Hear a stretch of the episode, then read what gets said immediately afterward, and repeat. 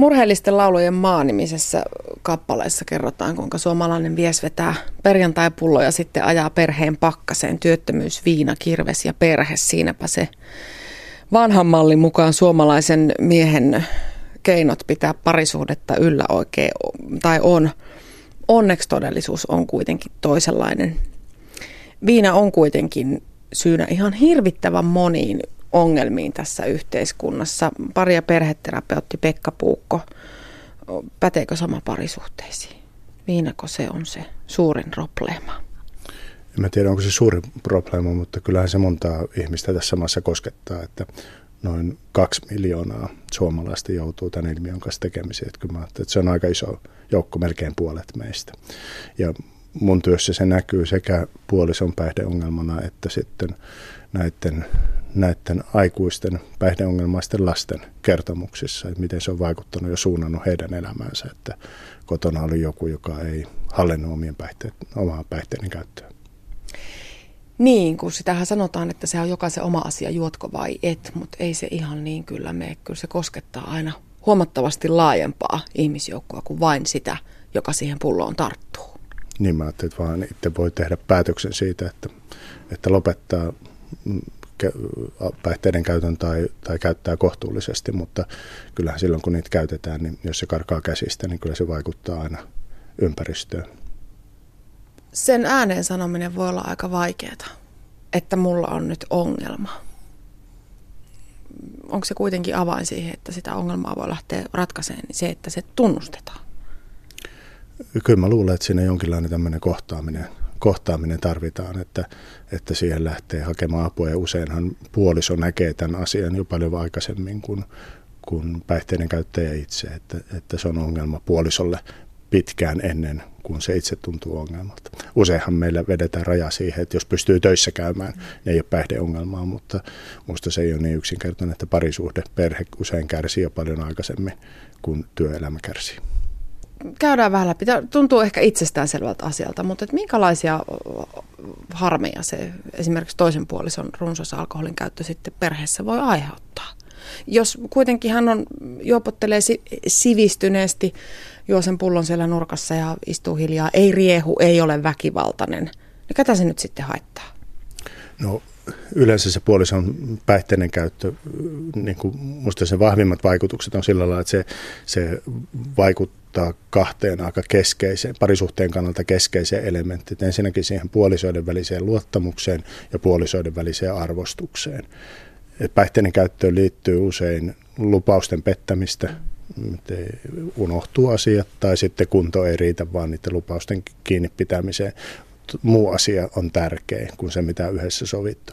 Niihin liittyy usein salailua, valehtelua ja, ja tämä vie niin kuin semmoista uskottavuutta ja luottavuutta, luotettavuutta sitä puolisosta. Ja mä että luottamus on kuitenkin parisuhteen yksi ihan niitä niin kuin ydinrakenteita, keskeinen elementti.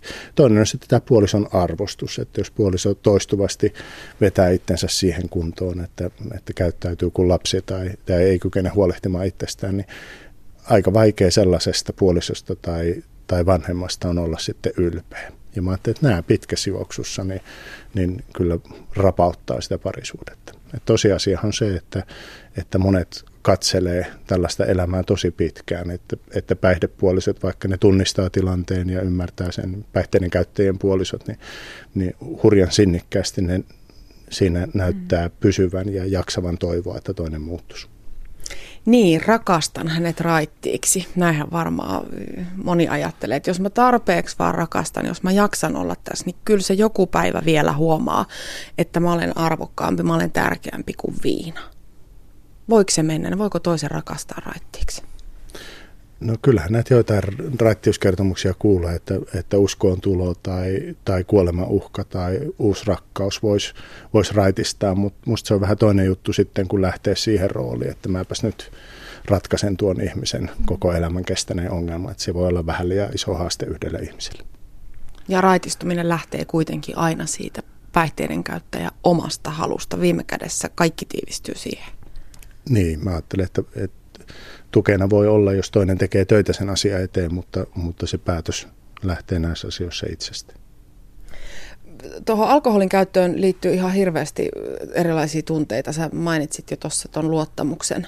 Mä lupaan, että tämä oli viimeinen kerta. Mä en oikeasti enää ikinä juo.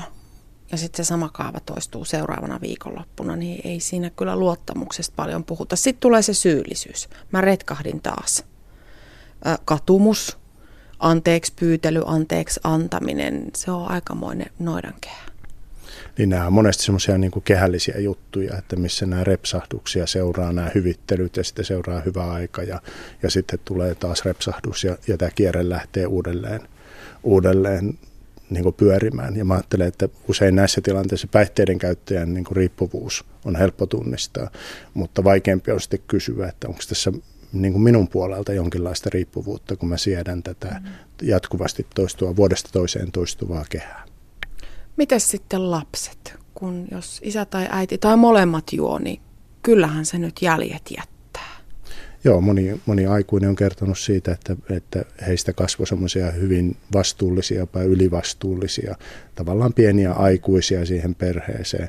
He on koko ajan, niin kuin aikuisiälläkin, niin, niin kulkee tuntosarvet pystyssä ihmisten suhteen, että, että mitä tapahtuu. Tosi herkkiä niin kuin sosiaaliselle tilanteelle ja jännitteille niissä. Ja, ja myös semmoinen niin kuin häpeän taakka on monella seurannut aikuisikään saakka, että, että oppii hyvin taitavasti häpeämään muiden ihmisten tekemisiä.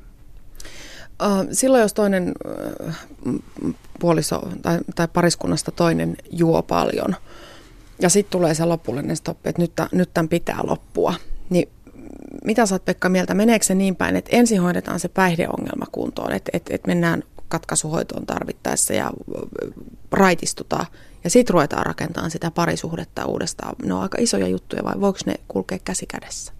No kyllä mä edustan sitä näkemystä, että, että se päihdeongelma on ottava haltuun ja hoidettava ensin.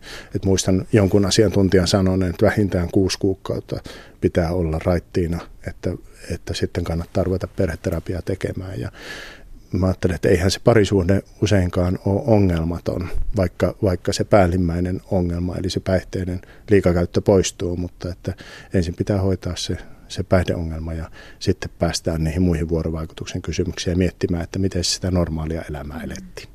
Niin, se saattaa niihin viinahuuruisiin vuosiin unohtua se, että minkälaista se hyvä arki on.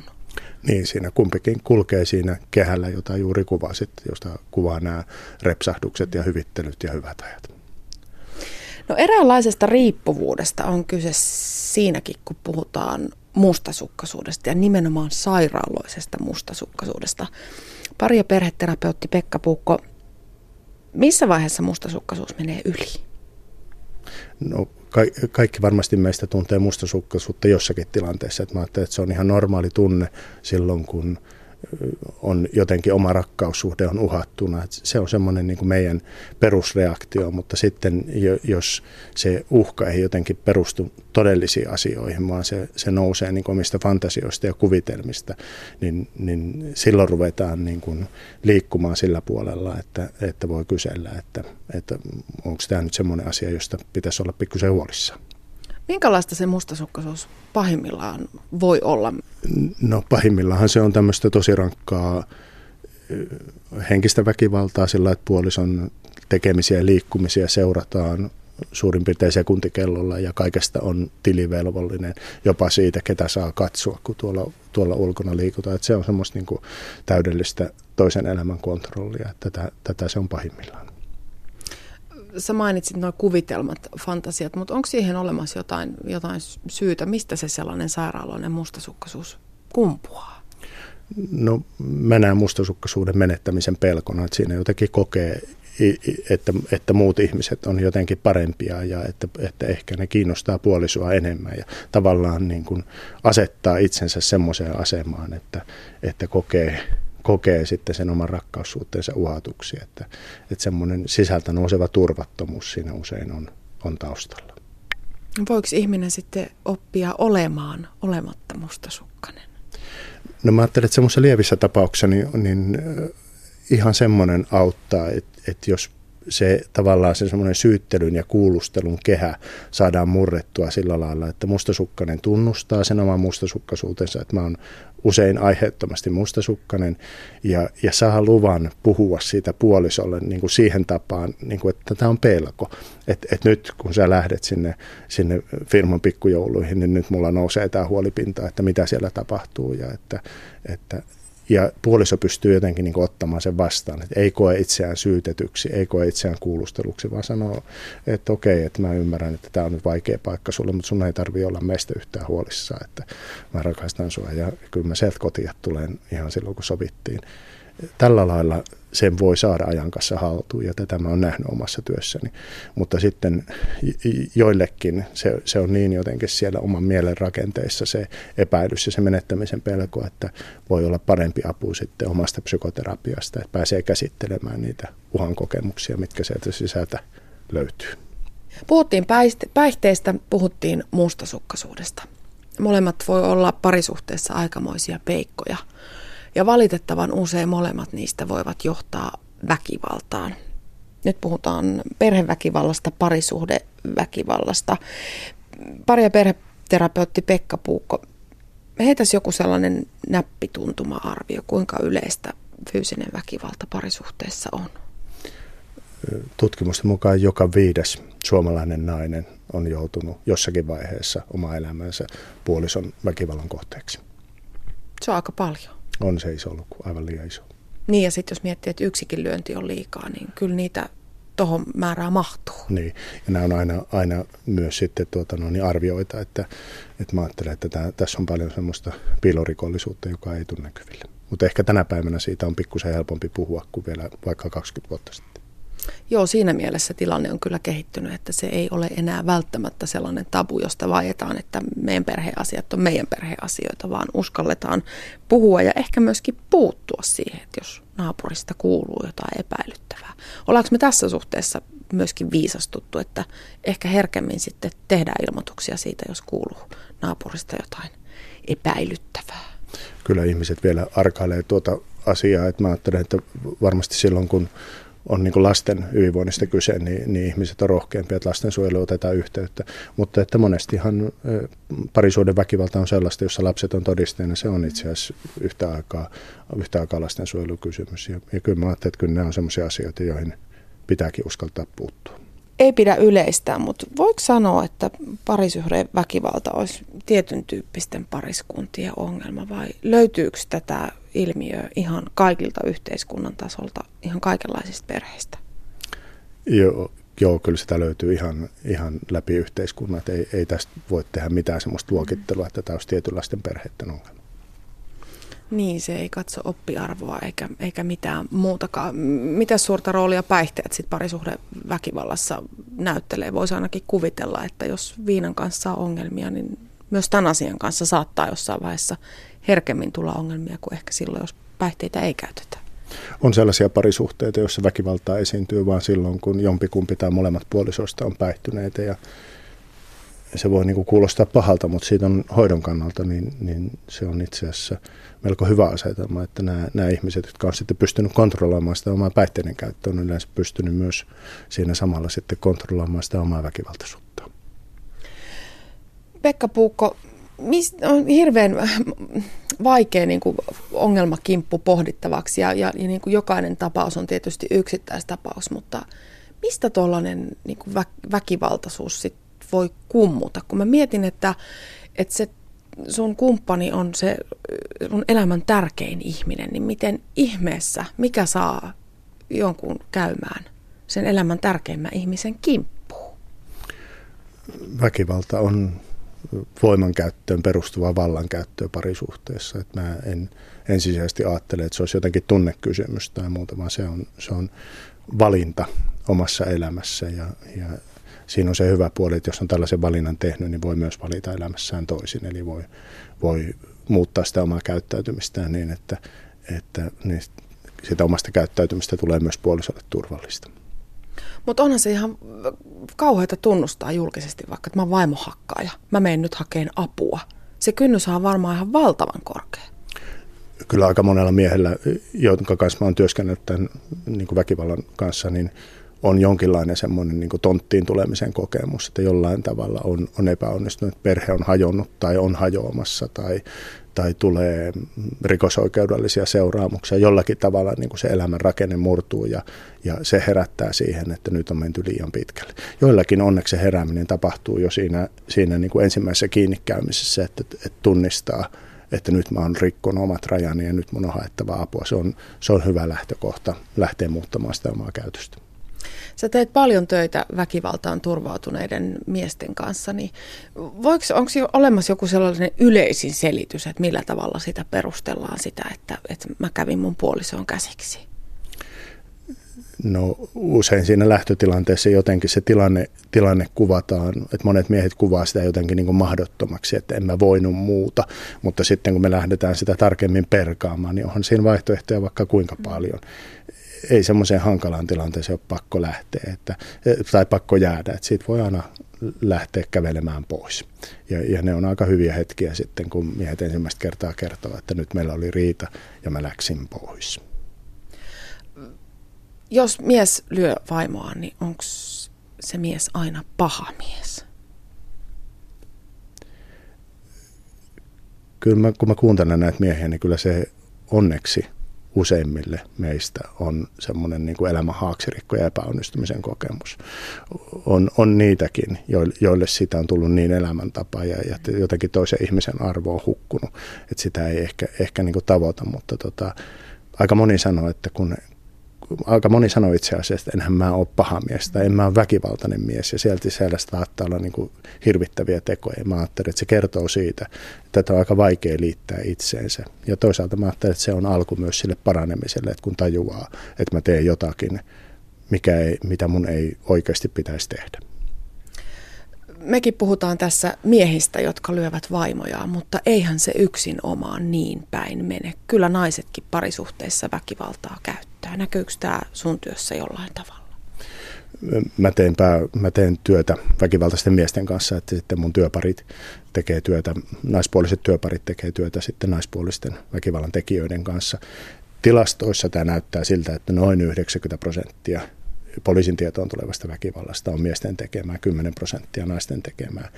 Ja, ja sitten siinä on sellainen niin kuin painotus, että naisten tekemä väkivalta harvoin herättää sellaista pelkoa kuin miesten tekemä. Se voi olla loukkaavaa, mutta se on harvoin niin pelottavaa kuin mihin miehet pystyy. Et mä ajattelin, että siinä on semmoinen niin kuin tietty vaikuttavuusero, mutta pääsääntöisesti mä ajattelin, että kaikenlainen puolison kajoaminen niin kuin väärässä mielessä, niin, niin se on väärin parisuhteessa, se ei katso sukupuolta. Me ollaan puhuttu tässä fyysisestä koskemattomuudesta ja sen rikkomisesta, mutta miten sitten henkinen väkivalta? Se, siitähän ei jää mustelmia, jotka näkyisi, mutta sitäkin on ja sitä on yllättävän paljon.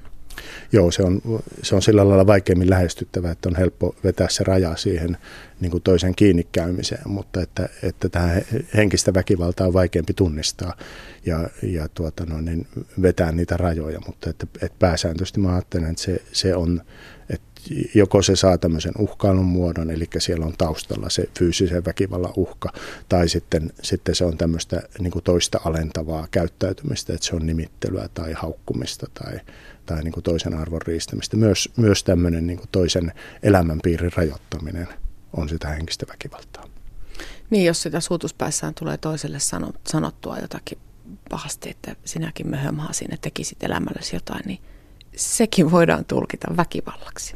Kyllä se voi, mutta, mutta että onhan sillä vaikutusta sillä, että onko se kertaluontoinen asia vai, vai jatkuuko se semmoinen toisen piinaaminen ja vähättely niin kuin, ja, ja miten toistuvaa se on, että, että sillä on iso merkitys sen kokemuksen kannalta. Pekka Puukko, jos me puhutaan nyt vielä fyysisestä väkivallasta, niin onko parisuhde väkivalta aina poliisiasia?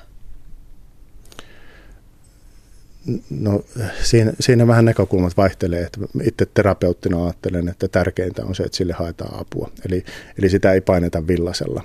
Et, et se on, se, on niin kuin se kaikkein tärkein asia siinä, että et, et se on saatava poikki ja mitä varhaisemmassa vaiheessa siihen puututaan, niin sitä helpompaa se kuvion muuttaminen on.